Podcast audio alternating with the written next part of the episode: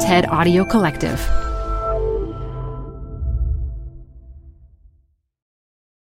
Hi, I'm Debbie Millman.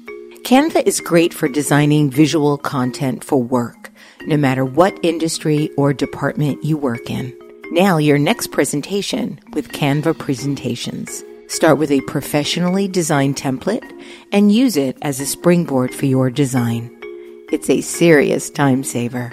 Time to present but can't be there in person? Enter Canva Talking Presentations. Record yourself presenting and add your talking head to your slides so your audience can watch your perfected presentation anywhere, anytime. Start designing today at canva dot com. Designed for work. This episode is brought to you by Progressive. Are you driving your car or doing laundry right now? Podcasts go best when they're bundled with another activity. Like Progressive home and auto policies, they're best when they're bundled too. Having these two policies together makes insurance easier and could help you save. Customers who save by switching their home and car insurance to Progressive save nearly eight hundred dollars on average. Quote a home and car bundle today at progressive dot com. Progressive Casualty Insurance Company and Affiliates. National average twelve-month savings of seven hundred ninety-three dollars by new customers surveyed who saved with Progressive between June twenty twenty-one and May twenty twenty-two. Potential savings will vary. This is Design Matters with Debbie Millman from design observer dot com. On this program, Debbie Millman talks with Terry Teachout about his long career as a music and drama critic, about how he got into the creative side of things, and about how great art is made. You know, masterpieces get written for the damnedest reasons. Very rarely, I suspect, in this world, do people sit down and say, I will write my masterpiece today, and if they do, what usually comes out is crap. Here's Debbie Millman. Terry Teachout has been writing about the arts since nineteen seventy-five and has been going strong ever since. He is the drama critic at the Wall Street Journal, a critic at large for Commentary Magazine, and the author of Sightings, a bi-weekly column for the Friday Journal. He's also a prolific blogger. And that's just the journalism. Terry has also written four biographies, three opera librettos, and a play called Satchmo at the Waldorf, the story of an imagined evening in the life of Louis Armstrong. And recently, fueled by a Guggenheim Fellowship, Teachout wrote his latest book, also about a jazz great, Duke, A Life of Duke Ellington. Terry Teachout, welcome to Design Matters. Thanks for having me. Terry, is it true that you were the nation's first arts blogger? I think so. I was the first person with who wrote for the National Arts Press to start a blog about the arts. And is it true that Andrew Sullivan was one of your role models at the time? He really was. This was ten years ago, and I back was, when no one knew what a blog back was. When Sounds no like one a knew what a blog disease, was, yeah. Right? And I read his blog, you know, like everybody else did who was interested in this kind of thing. And quite literally, one day I smacked my forehead and said, "You could do this about the arts," and that was what happened. And so did you make the proposal to the Arts Journal, or did you sort no, of... No, because at this point, you didn't have uh, user-friendly platforms for blogging. So I had no idea what the next thing to do would be, since I, I got the idea to start a blog, but I didn't know where to go from there. And then Arts Journal decided to start its group of arts bloggers, and they came to me and essentially said, we'll be the gearheads and relieve you of this problem if you'll provide the content. And that was exactly what I was waiting for somebody to say to me, so we were off and running. You grew up in a small town in Missouri named Sykeston. Yes. And I understand that at the time, Sykeston had only one single-screen movie theater. That's and, right. And the only arty films you saw when you were growing up were Franco Zeffirelli's adaptation of Romeo and Juliet. Yes, indeed. And Stanley Kubrick's two thousand one A Space Odyssey. I think about that as a pair of bookends. And it wasn't until after you left home that you saw any pre-nineteen fifty movies other than The Wizard of Oz. That's right. So when did your interest in the arts begin, given that you sort of had this very narrow space in which you were being inspired? Well, the factor that you've left out of this account is network television. Ah. Because when I was young, we didn't get – I mean, public television was a very new thing when I was young, and we didn't get it where I lived anyway. Yeah, but there were only three channels back then. That's right. I, we're the, contemporaries. But yes, and they all felt or were required to feel by the F C C that they had a responsibility to present various kinds of arts programming.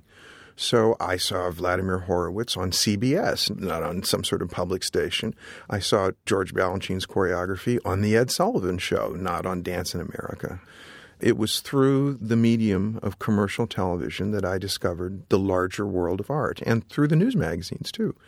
I think I was in junior high school when I started subscribing to it. So through through what we now call middlebrow culture in America, I had a kind of access to the larger world of art that opened the doors for me. And was it more high art, so to speak, rather than mainstream art or sort of art for the masses? All my life, all art has been one to me. High and low, music and theater. I mean, it's just all different ways of making the world more beautiful.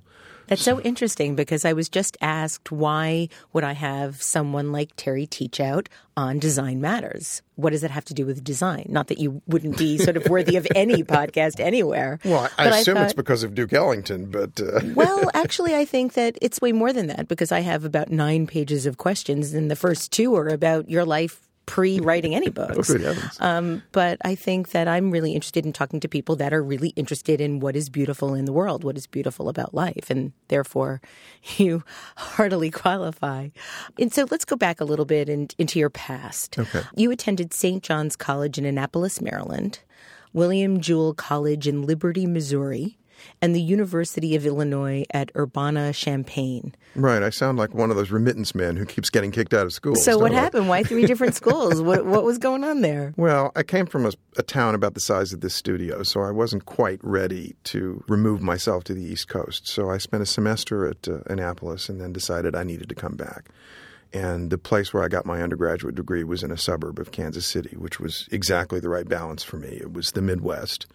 But Kansas City is a real city, so uh, I felt at ease there and was able to have the comfort level that I needed to grow. And uh, the University of Illinois was a sidetrack. Uh, I thought for a couple of years that I wanted to become a psychotherapist, and then I came to my senses and realized that I was in flight from what I really wanted to be, which was a writer. So I came to New York. A, an opportunity was given me to go to Harper's Magazine. And I never had any second thoughts after that. Well, I want to go back a little bit before we start talking about your time in New York. But I am interested in asking you a little bit more about psychotherapy, because now that you've said that, it's almost like all the puzzle pieces are put together in thinking about all of your work, especially about Duke, where you're really looking at the psychology of an artist and what makes that person what they are. Right, what Jeeves called the psychology of the individual. Yes. And I do think that you take an extremely, I wouldn't quite say psychoanalytic, but certainly psychological perspective to understanding these human artists and heroes. The approach depends on the person. My last book was about Louis Armstrong, who is a very accessible personality. You don't really feel like you're stripping away the layers of the onion with somebody like Satchmo. He's right there for you. But when you're dealing with somebody like Ellington, who is deliberately in the business of self-concealment, somebody that you have to understand through the point of view of other people, then you really do have to come at it somewhat like a, not necessarily a therapist, but you are trying to see something in them that they don't necessarily want you to see.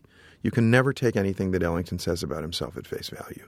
Though it's interesting, I never thought until you said this a moment ago to relate this to this earlier part of my life.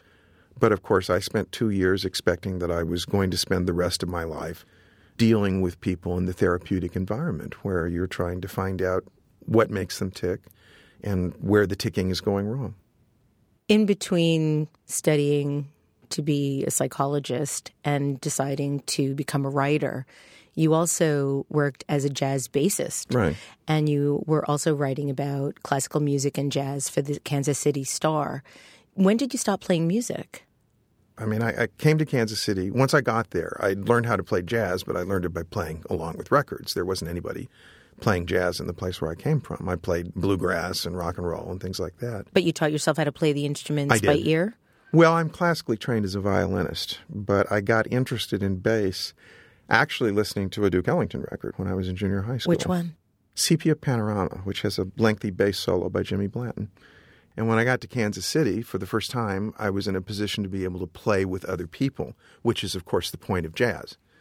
But I'd always been writing. You know, I was the editor of the high school paper. I did all the things that you do in high school when you think you're going to be a writer.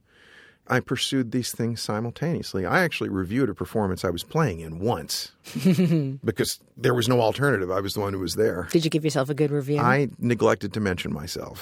um, But I was gigging at the same time that I was writing, and gradually I realized that I was a better writer than I was a, an instrumentalist. I mean, I was a pretty good bass player. I was a good, solid journeyman bass player. Beyond that, I think I also realized that writing was – it would let me do more. If I was going to be a musician, then I would be a musician, and I would play music. And even if I played a lot of different kinds of music, which I did – I would still be living in the world of music, which is a great and beautiful and generous world, but that's what it is. Being a writer, I would have been able to expand that world. And I knew from a pretty early point in my life, once it became clear to me that writing about the arts was what I wanted to do, that it would be important to me to be able to write about more than one. And do you still play for yourself? No. It's no fun to play when you haven't played for a long time because you can remember what it felt like to be a pretty good musician. And now if I pick up a bass, it feels like I have mittens on. Uh, it's just, it's not fun. So why would you do it if it's not fun? I mean, if there were eight days in a week, I might spend the eighth day just playing. But this is not an option. So you mentioned that in nineteen eighty-five, you moved to New York City and worked as an editor at Harper's Magazine. Yes. And you then went on to the New York Daily News, first as an editorial writer and then as the classical music and dance critic. Mm-hmm. What made you decide at that point to pursue classical music and dance? Well, the job on the editorial page was always the day job. By this time in my life, I knew that the arts were what I was interested in, and if I could somehow arrange my life so that I could make a living writing about the arts, that's what I would do. At first, I couldn't. And then gradually I got the first book deal, and then this opportunity came to be able to switch over and do that. And since then, all I write about is the arts. Uh, it's not that I'm not interested in other things, but that's how I want to spend my life as a writer and, and as, as an experiencer, if you want to use that word. And and going back to the notion of the ability to try and understand or portray a, a point of view about the ability to create, do you think that you bring or seek to bring a sort of way to understand how art is created? Absolutely. It's a, if what I am is of interest, it's because I started out as a performer. And now at a much later stage in my life, I've become a creative writer as well, writing opera libretti and plays. But uh, even before that, my point of view was from the point of view of somebody who makes art. I think of myself as somebody who takes specialist knowledge and translates it into generalist language. When and why did you switch to theater?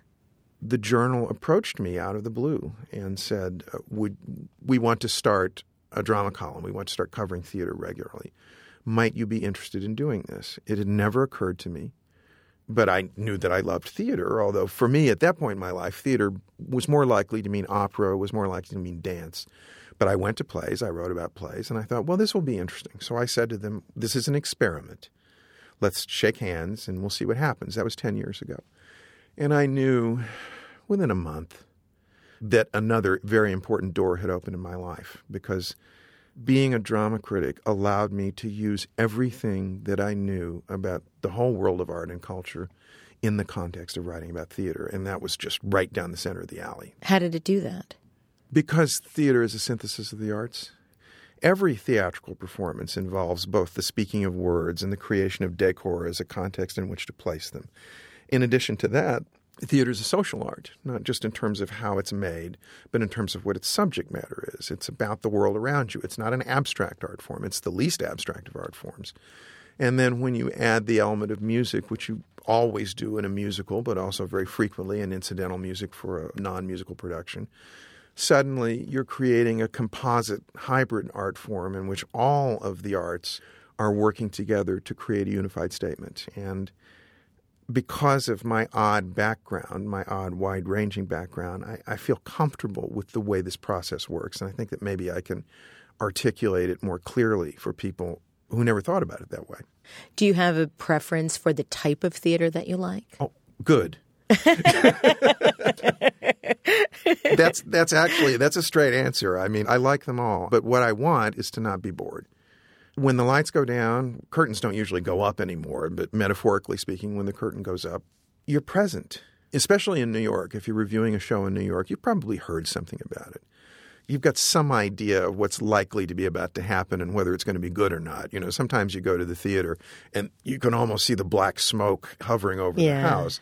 But when the lights go down and the curtain goes up, you're completely present and receptive, and you just want to let it happen. And sometimes within a very few minutes, you know that something magic is about to happen, and sometimes you know that the other thing's about to happen. Yeah. But for me, it doesn't matter. I, I love musicals, but I'm not a specialist in writing about musicals. I'm not a specialist in writing about anything.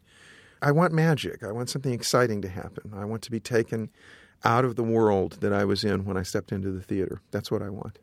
Terry, you're a man of many hats. You recently wrote your first play titled Satchmo at the Waldorf. It is a one-man, two-character play about Louis Armstrong and his manager, Joe Glazer. The play marked your debut as a dramatist rather than a drama critic. What made you decide to turn the tables? My biography of Louis Armstrong had just been published, and um, I got an email.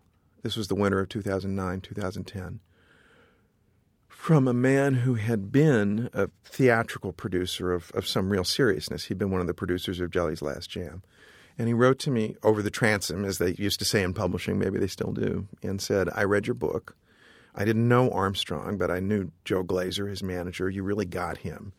I feel that there's a play in this. Have you thought about writing it or getting somebody to write it? This thought had never occurred to me. It had never occurred to me to write a play.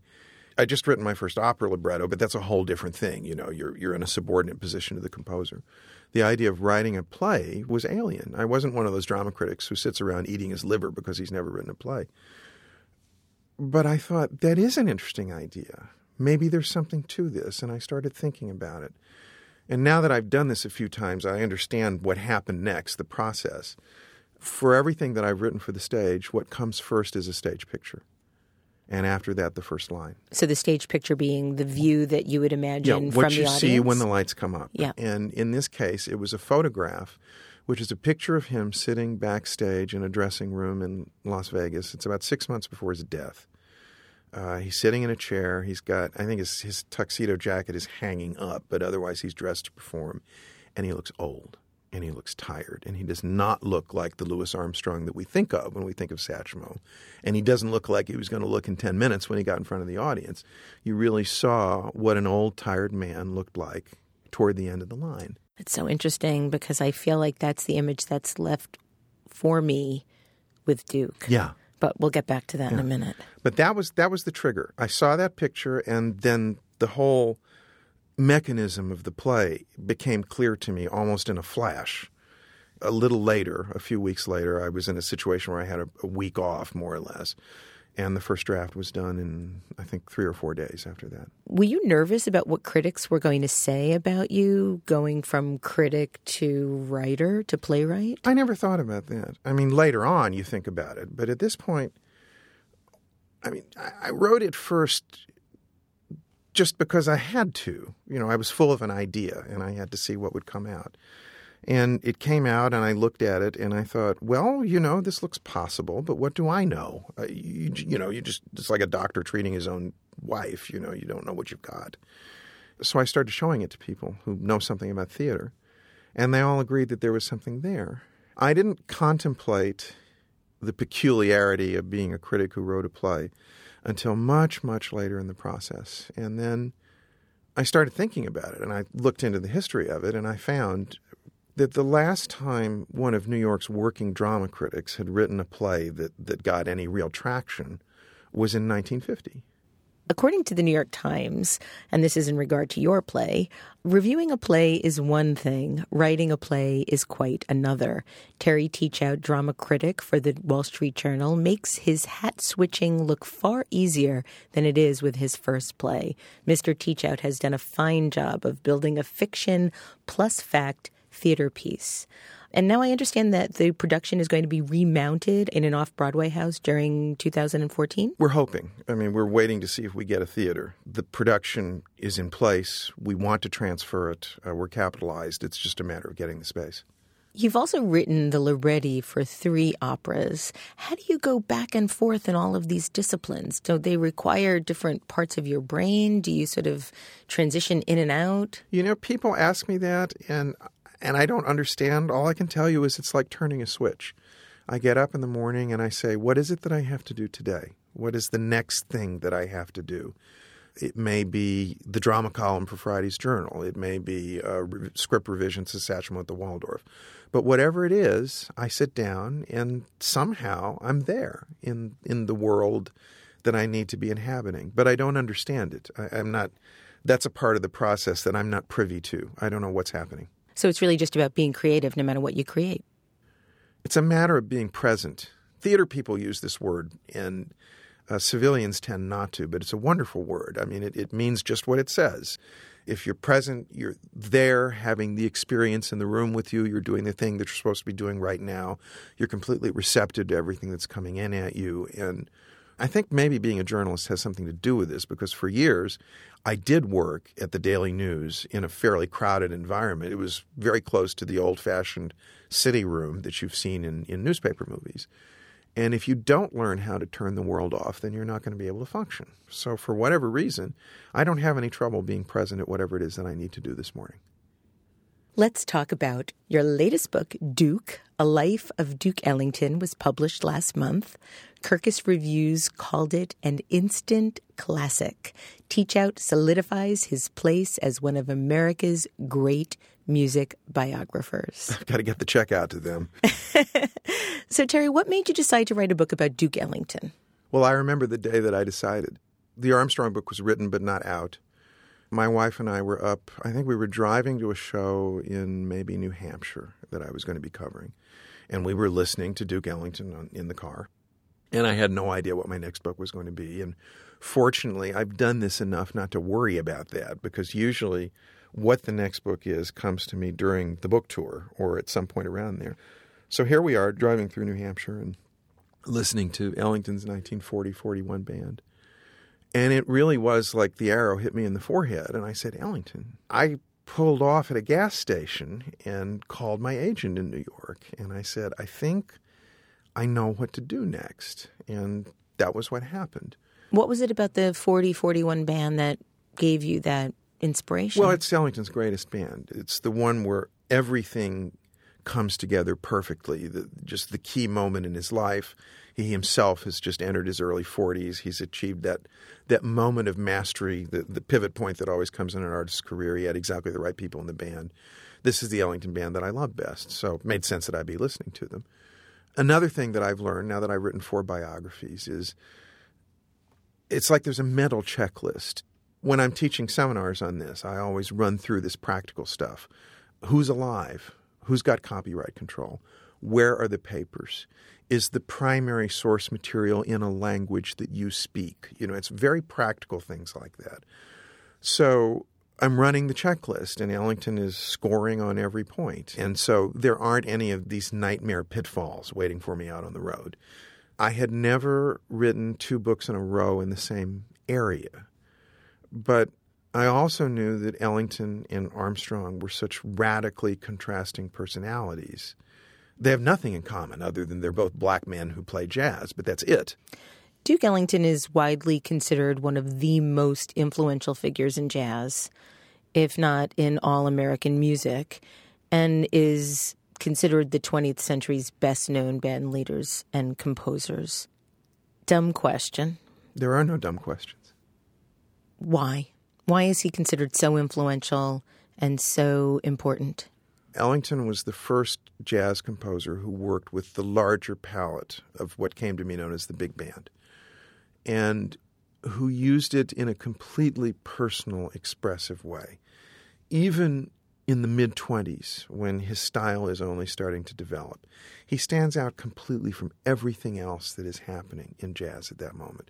And as his language solidifies and his mastery increases, this gap between him and everybody else just gets wider and wider. And uh, there's nobody who's really in the same universe as Ellington when it comes to a jazz composer writing for a large ensemble. The two areas that he's most distinctive in are harmony and instrumental color, timbre. The language of jazz was fairly simple in the twenties and thirties. And Ellington, who was completely self-taught, he had half a dozen piano lessons, half a dozen harmony lessons. That was it, and he wasn't paying attention. Wherever it comes from, everything is different with him. The harmonic language is more complex, which is really fascinating because he doesn't know anything about classical music. He doesn't have access to the, the composers who at that very moment in classical music history are radically expanding the harmonic language. He's never heard it. You know, he's never heard Debussy's music, never heard Ravel. It's all coming from out of him and from his listening of pop music at the time. But it's different. It's more adventurous. Typically, big band jazz writing is unmixed colors. It's one section placed against another. Ellington is working like an impressionist because what he's writing about is his inner life and the way that he responds in his inner life to the world around him. Many of his pieces are portraits of identifiable people. He was a synesthete, you know, somebody who confuses color and sound. And uh, look, there's a lot of wonderful big band jazz in the thirties and forties. Some of it I love as much as I love Duke Ellington's music. But he is of a different species, and that's what makes him stand out. I want to start talking about the book by quoting something you wrote about Duke Ellington near the end of the book. And you state, "Everyone knows him, yet no one knows him. That was the way he wanted it." Can you elaborate? Why did he want it that way? I think there are two parts of this. One part is the obvious part. Ellington had a complicated sexual life. Well, complicated is, it is, was, is it was busy. It was hectic. It was hectic. And he could not – remember that he becomes known as a public figure in nineteen twenty-six. Had it been known the extent of his carryings on, and especially a black man in America at that time, he could not have functioned as a public figure. He's estranged from his wife. Uh, he is has multiple partners. Simultaneously. Um, simultaneously. Um, that just would have been the end of it. So he became habituated from a very early point in his life in keeping the private life private. But I think that there's something that goes deeper than that, which is that he is a creative artist who, because of the circumstances of his life, he's a performer. He's in public more than three hundred nights a year. He's performing on a stage somewhere. So where is he composing? Not in his studio in New York. He's composing backstage. He's composing in hotel rooms. He's composing wherever he can find a piano. He's composing on Pullman cars. To be an artist, a creative artist who is finding things within himself, you have to have silence. You have to have privacy. You can't do that in a crowd. Ellington lived in a crowd. So I think the instinct to privacy was an instinct of creative self-protection as well. He had to make the space. And so I think that these two things interact to create this disposition not to give the secrets away. Duke Ellington is best remembered for the over three thousand songs he composed during his lifetime. His best-known titles include Don't Mean a Thing, If It Ain't Got That Swing, Sophisticated Lady, Mood Indigo, Solitude in a Mellow Tone. And you write in your book about how much Duke took from others. And I'm actually going to read a rather lengthy um, piece, um, and I'll try to do it justice because it's so beautifully written. You write, "Not only was Ellington inspired by the sounds and styles of his musicians, but he plucked bits and pieces from their solos and wove them into his compositions. Some of his most popular songs were spun out of the melodic fragments that he gleaned from his close listening on the bandstand each night. He could hear a guy play something and take a pencil and scribble a little thing," the pianist Jimmy Rolls said. "The next night there would be an arrangement of that thing the guy played, and nobody knew where it came from." This symbiotic relationship was important to Ellington's success as a popular songwriter, since his prodigal gifts did not include the lucrative ability to casually toss off easily hummable tunes. He had to work at it, and sometimes he needed a little help. More than once, Rex Stewart recalled, a lick which started out as a rhythmic background for a solo or a response to another lick eventually became a hit record once Duke's fertile imagination took over and provided the proper framework. He took it for granted that such joint creations were his sole property, but if payment was unavoidable, he tried when possible to dole out modest flat fees rather than share with his musicians the publishing rights to and royalties from the pieces that he based on their licks. It was as much a matter of vanity as money, for Ellington preferred for the public to think that he did it all by himself. Terry, how on earth did Duke get away with this at the time? For one thing, this wasn't so unusual. It's so common that, in fact, that there was a slang phrase for it back then called cutting somebody in. Why it matters so much to us is precisely because Ellington is a great composer. And our idea of what a great composer is is conditioned by classical music, in which somebody is sitting in a studio and they are writing the piece out from beginning to end. And it's not a mosaic uh, in which they utilize other people's material. And when they sign it, it's signed. Although Ellington wrote all of most of the music with which he is credited, I, uh, people mustn't assume that he's something other than he is. But he did do this quite often with the pop songs that he's identified with, and he did it in other contexts.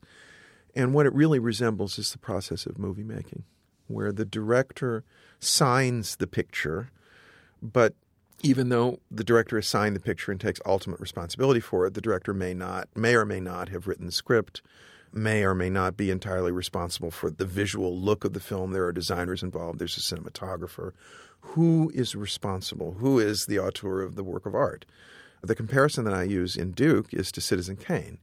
A Citizen Kane is by Orson Welles, but he didn't write the screenplay, even though he got a co-credit for it with Herman Mankiewicz. And its visual appearance on the screen has as much to do with Greg Toland's cinematography and also the post-production work that was done in the film. And Wells didn't do these things either. He functions as an editor. He functions as an inspiration, as a kind of a tutelary spirit. And, of course, he is the principal actor in the film. And so we think of, quite correctly, of Citizen Kane as being by Orson Welles.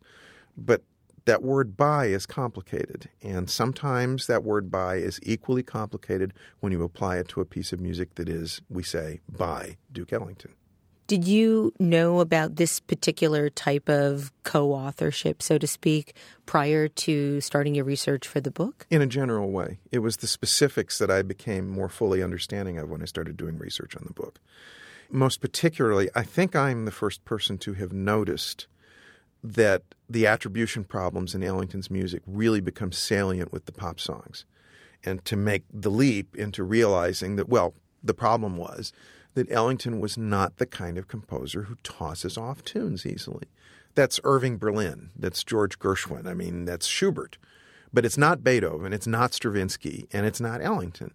Uh, you don't have to be a great tunesmith to be a great composer, but you've got to be a great tunesmith to write pop tunes.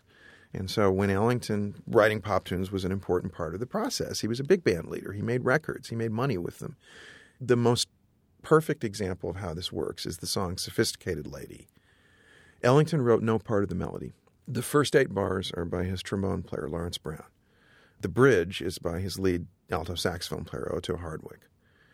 They didn't write these together. It was two eight-bar pieces of melody that they both liked to play on the bandstand. Ellington heard them and he said, okay, we'll use Brown's theme for the A theme. We'll use Hardwick as the bridge. We get a thirty-two bar song.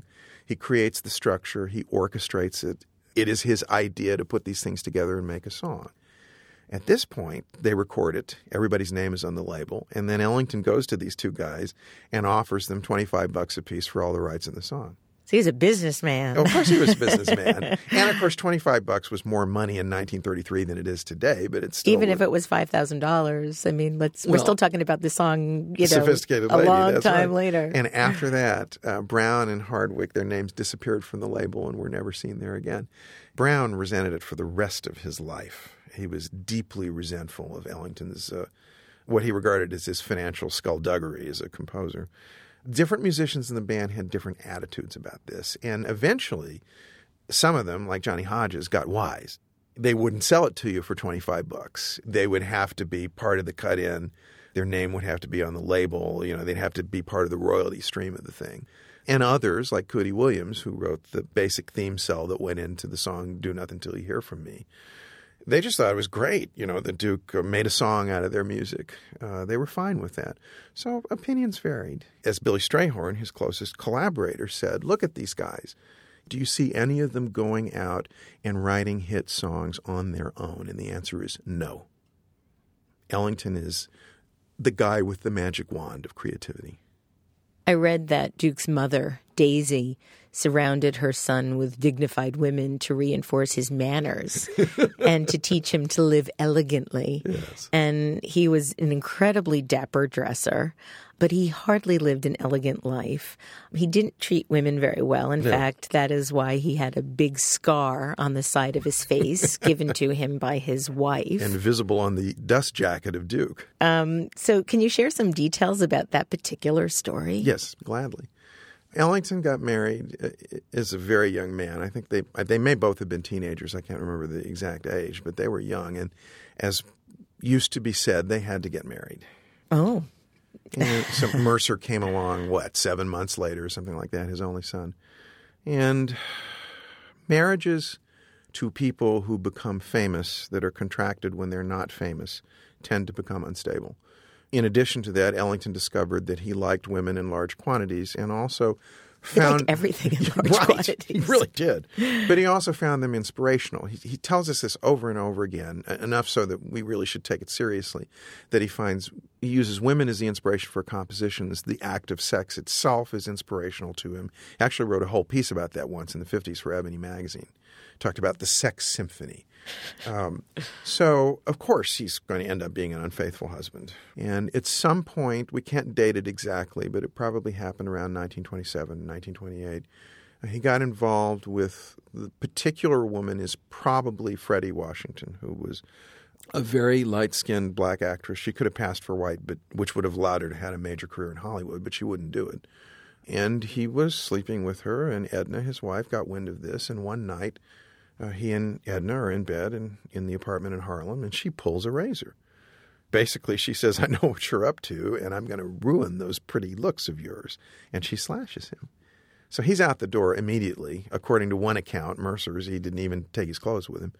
And that was the end of his marriage. They remained married to the end of Edna's life, but they were estranged permanently after that. Look, Ellington behaved badly towards women. But when that happens to you as a young man, it's also going to condition the attitude that you have towards women, which in Ellington's case was that they were pursuers, that they were people who themselves maybe wanted to take advantage of you. He saw them. He was attracted to them, and repelled is not the right word, although Mercer, his son, thought that he hated women. Did you think he hated women? I can't answer that. All I can do is report what other people said. I can't see that far into Ellington. He certainly had equivocal feelings about them. I think he found them threatening, as one might if one carried a scar like this for one's whole life. It's no excuse for him. I think Ellington was just behaved very badly with women, but then they kept lining up to have him behave badly towards them. He was really and truly catnip to women his whole life long, right to the very end. It seems as if there were two Duke Ellingtons, and they were polarizing, at least contradictory personalities. He was the great musician, but a bit of a glutton who wanted all the credit. He was a lover of women, but a womanizer. He was a workaholic, but also an incredible procrastinator. The worst. And so you write, none of it showed. The rage, the humiliation, the unbridled sensuality, all were kept far from prying eyes. His fans saw only what he wished them to see and nothing more. And then in another part of the book, you go on and say, unposed offstage photos of Ellington are comparatively rare. He went out of his way to shape his public image to his liking and to keep his private life out of the papers. And then finally, you write, he was a riddle without an answer, an unknowable man who hid behind a high wall of ornate utterances and flowery compliments that grew higher as he grew older. He was a master at positioning. And he wore the mask of style and the mask of image. and it was a consciously created thing. Initially, it wasn't his idea. It it came from Irving Mills, his first manager, and it was Mills's idea to market Ellington not just as another black band leader from Harlem, but as Ellington the composer, somebody who is set aside from everybody else in jazz. And out of this, uh, Mills and Ellington create the public image of Duke Ellington and of the Ellington Band itself. Mills poured money into the band's public appearance at a time when he wasn't making it back yet. They had more outfits. They had stage lighting. They had things that really only the Paul Whiteman Band would have had at that point in jazz history. And this was all central to the way that they were perceived. They were perceived not as another jazz band from Harlem, not as another black band from Harlem, but as the unique Duke Ellington and his famous orchestra, which was their billing. And I know that he didn't even want to be considered a jazz musician. He wanted it to be considered American music. Right. He just didn't like the word jazz. Beyond category. Yeah. That was his favorite phrase of praise for other people. And, of course, he thought of himself as being beyond category. He also felt, and this is easy to understand why when you look at it in historical context, that the word jazz was not the way he wanted his music to be presented. Because back then, it was a slang term that is associated with sex. I mean, Ellington was all for sex, but he was also a member of the black bourgeoisie, uh, raised in Washington, relatively light-skinned black, at a time when these distinctions mattered in the black world. And he wanted his music, he liked to call it Negro folk music, uh, you know, which I guess in a way it was. But the truth was that jazz was a wonderful word, which is stuck to describe it. But he wasn't the only person back then or for years afterwards who felt this way. Charles Mingus didn't like the word jazz either, but uh, he didn't want to be categorized in any way. I was really struck by the way Duke handled his food issues. That switch had two positions, gluttony and austerity. So I want to read another paragraph because this is just genius. You write that determined to lose weight, Duke would announce that he intended to have nothing but shredded wheat and black tea. But then Duke's resolution not to overeat would waver. And when it did, oh man, did it. You write, Duke orders a steak, and after finishing it, he engages in another moral struggle for about five minutes. Then he really begins to eat. He has another steak smothered in onions, a double portion of fried potatoes, a salad, a bowl of sliced tomatoes, a giant lobster and melted butter, coffee, and an Ellington dessert, which was a combination of pie, cake, ice cream, custard, pastry, jello, fruit, and cheese. His appetite really whetted. He may order ham and eggs, a half dozen pancakes, Cakes, waffles and syrup, and some hot biscuits. Then, determined to get back on his diet, he would finish, as he began, with shredded wheat and, and black, black tea. tea. I mean, really? How often did he do this? Well, not every day, but but it is true that among the members of the band in the thirties and early forties, his nickname was Dumpy. Uh, so much for dapper. Yeah, well, you can, you know, he was carefully tailored to conceal these issues. You know, he was a tall man. It's it's really – I was just showing a film clip of Armstrong and Ellington together in a dressing room in the sixties. And, you know, Ellington towers over Armstrong, who was a relatively short man. That's a huge difference. But obviously he was a man who was a slave to appetite, and so he couldn't be temperate. So he ended up going in the extreme opposite direction. And in the later years of his life, his basically his diet consisted of steak and grapefruit, and he would permit himself ice cream, but nothing more than that. And the only thing he drank was hot water. Didn't he drink whiskey at the beginning? Oh, yes. He was a very serious, deeply committed drinker. But I, around nineteen thirty-nine or so, he stopped drinking. And I think it's pretty clear that one of the reasons for this was that he saw some of his greatest soloists destroy themselves. You know, in the world of jazz, there were plenty of opportunities to see people destroy themselves with first alcohol and then drugs. This is, after all, a man who has, it's a pompous way to put it, but it's the truth. He's got a sense of destiny. He knows what he is. And he knows that he can't become fully what he is if he wrecks himself. So he stops drinking, gives up the Ellington desserts, uh, ultimately the only sensual appetite, other than the appetite of music itself, that he continued to pursue in an unrestrained way throughout his life was the appetite of sex, which you don't gain weight from. I want to talk a little bit about uh, Black, Brown, and Beige, his nineteen forty-three composition. You write, part of what pushed Ellington toward writing the multi-movement piece about the Black experience in America that he had been mulling over for more than a decade was his urgent need for publicity. It would be hard to imagine that kind of opus being inspired by publicity. You know, masterpieces get written for the damnedest reasons. Very rarely, I suspect, in this world do people sit down and say, I will write my masterpiece today. And if they do, what usually comes out is crap. Yeah. He aspired to write a large-scale multi-movement piece of some sort about the Black experience.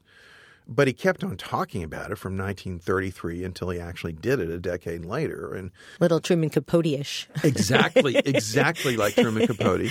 And he kept on talking about it, and nothing ever happened. And uh, suddenly, uh, William Morris, who had become his manager, said, all right, it's time for you to make your Carnegie Hall debut, which is something Ellington had always wanted to do, but it hadn't happened.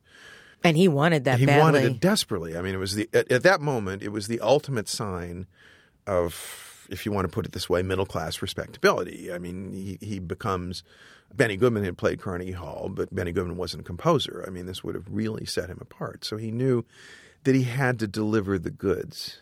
So he finally, finally pulls the trigger on this large-scale piece. But being Duke Ellington, he doesn't start writing it until six weeks before the premiere. And it had a lukewarm response. It did. Partly because there really weren't jazz critics in New York at the newspapers in nineteen forty-three. Most of the major pieces written in the New York papers about Black, Brown, and Beige were written by classical composers. Some of them were equipped to understand what they were hearing. Some of them just weren't. And in addition, Black, Brown, and Beige is a very uneven piece of writing. I mean, of course, he started writing it six weeks before the premiere. And Ellington's own weakness as a composer, he had really never grappled with the problem of large-scale form in quite this way. It's his first try, in a sense. I mean, he's tried larger-scale pieces, but he's never written anything like this. This is a forty-five minute piece.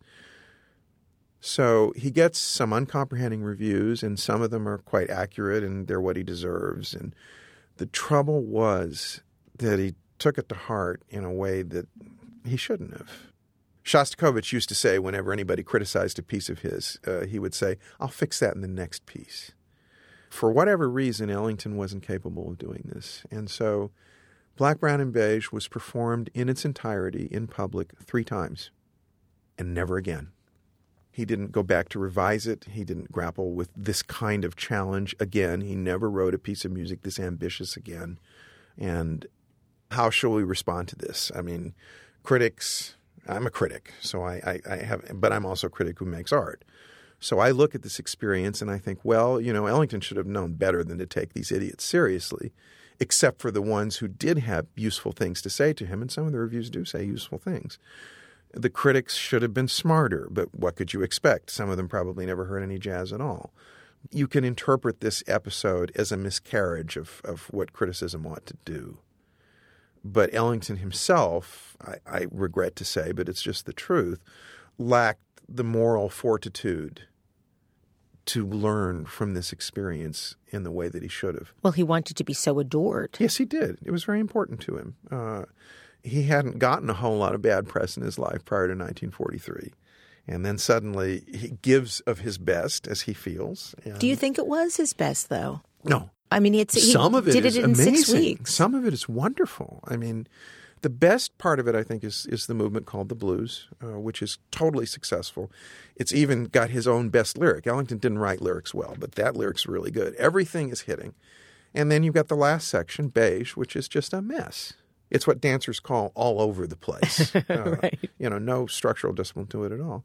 The wise reviewer would have sided with the strengths of the work without ignoring the weaknesses. But when you look back at those reviews, they tend to be all or nothing.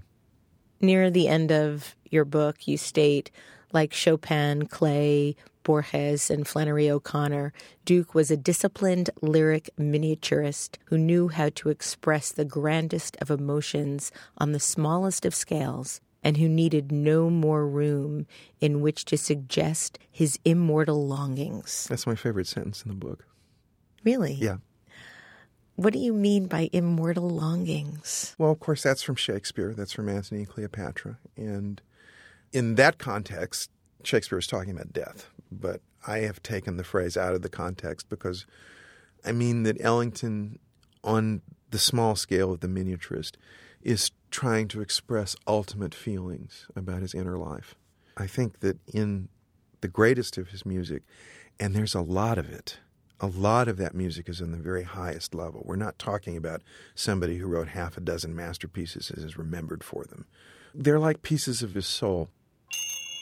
Terry, I think that this book is not only showing us a piece of Duke Ellington's soul, but also yours. It's a remarkable book. It's a remarkable book not only about an artist, but also the process of making art and living in the world. I'm touched that you should say so, that you should feel that way. You can keep up with Terry Teachout and his omnivorous cultural life on his blog About Last Night and in his column at the Wall Street Journal. I'd like to thank you for listening, and remember, we can talk about making a difference, we could make a difference, or we can do both. I'm Debbie Millman, and I look forward to talking with you again soon. Design Matters with Debbie Millman is recorded at the Masters in Branding Studio at the School of Visual Arts in New York City. It is produced by Curtis Fox Productions with technical assistance by Rainey Ortica. The show is published exclusively by design observer dot com. You can subscribe to this free podcast in the iTunes store.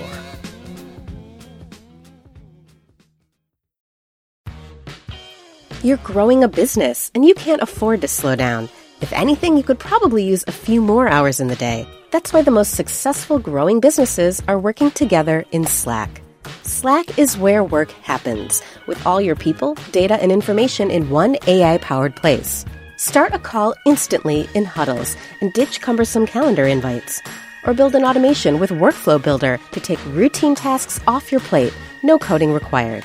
Grow your business in Slack. Visit slack dot com to get started.